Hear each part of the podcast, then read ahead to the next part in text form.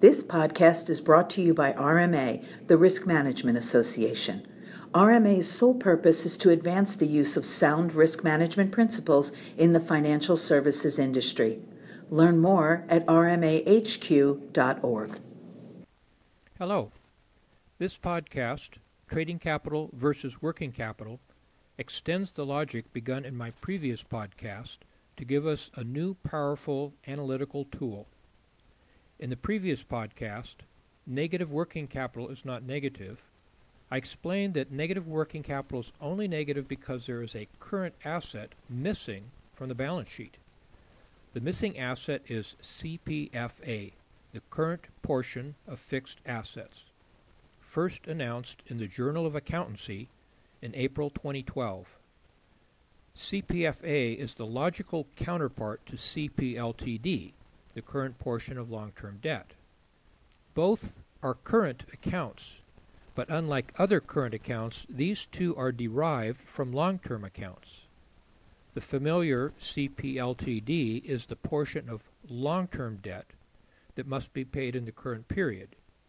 CPFA is the portion of fixed assets that will be used up, depreciated, in the current period.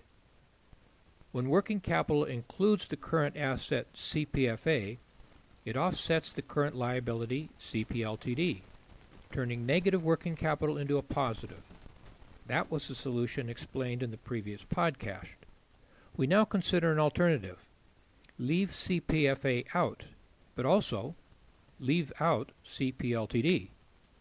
Removing the influence of these two long-term accounts gives us a new measure of liquidity, trading capital, defined as trading assets minus trading liabilities. The, the advantage of this approach is that it ties in nicely with other tools that we use to analyze how a company, quote, manages its working capital, unquote.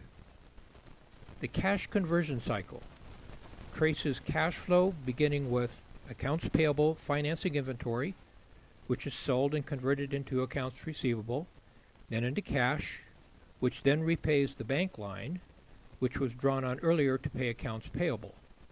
All of these are trading accounts.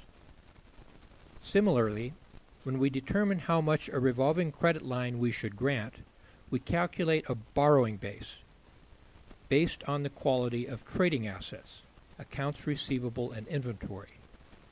Notice, in neither of these tools, the cash conversion cycle, the borrowing base calculation, will you find the long-term accounts CPLTD or CPFA. That's good, because although CPFA and CPLTD are current accounts, they are not part of the trading cycle. Think back. If you're a commercial lender, you may have seen cases where the borrowing base calculation justifies a revolving credit line for a company that reports a negative working capital. Entirely possible. The borrowing base calculation is correct. The old calculation for working capital was flawed. The conflict is resolved either by adding CPFA, the current portion of fixed assets, to correct the calculation of working capital, or by removing CPLTD to calculate trading capital. Working capital and trading capital now give us two tiers of liquidity and a greater insight than we ever had before. To illustrate, let's look at the extreme case. AT&T reports a large negative working capital. When CPFA is included as a current asset, working capital becomes positive. However, when we remove CPFA and CPLTD from the calculation, we find that AT&T has a negative trading capital.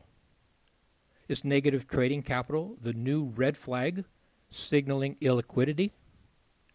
To begin with, AT&T does not have to pay its short-term creditors as long as the creditors continue to roll over their credits. There's no cash out. Debt replaces debt.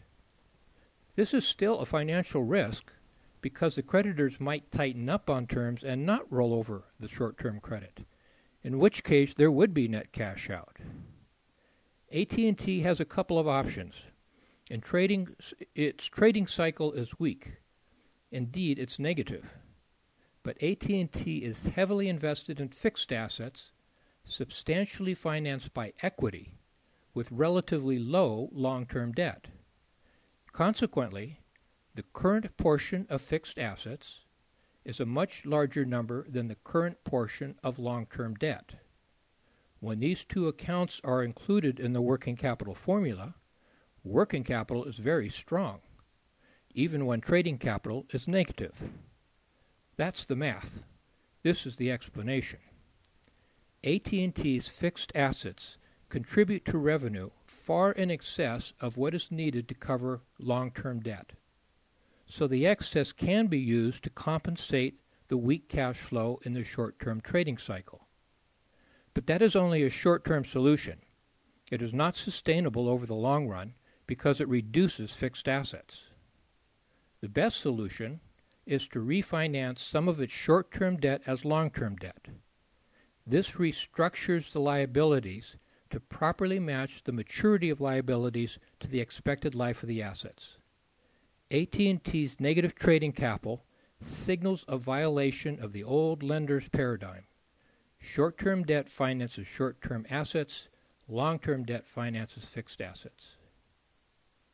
To conclude, the discovery of CPFA, the current portion of fixed assets, gives us two tiers of liquidity, including the influence of the long-term accounts CPFA and CPLTD in the calculation of working capital gives us a correct inclusive view of liquidity, while excluding both of them allows us to focus narrowly on the trading cycle.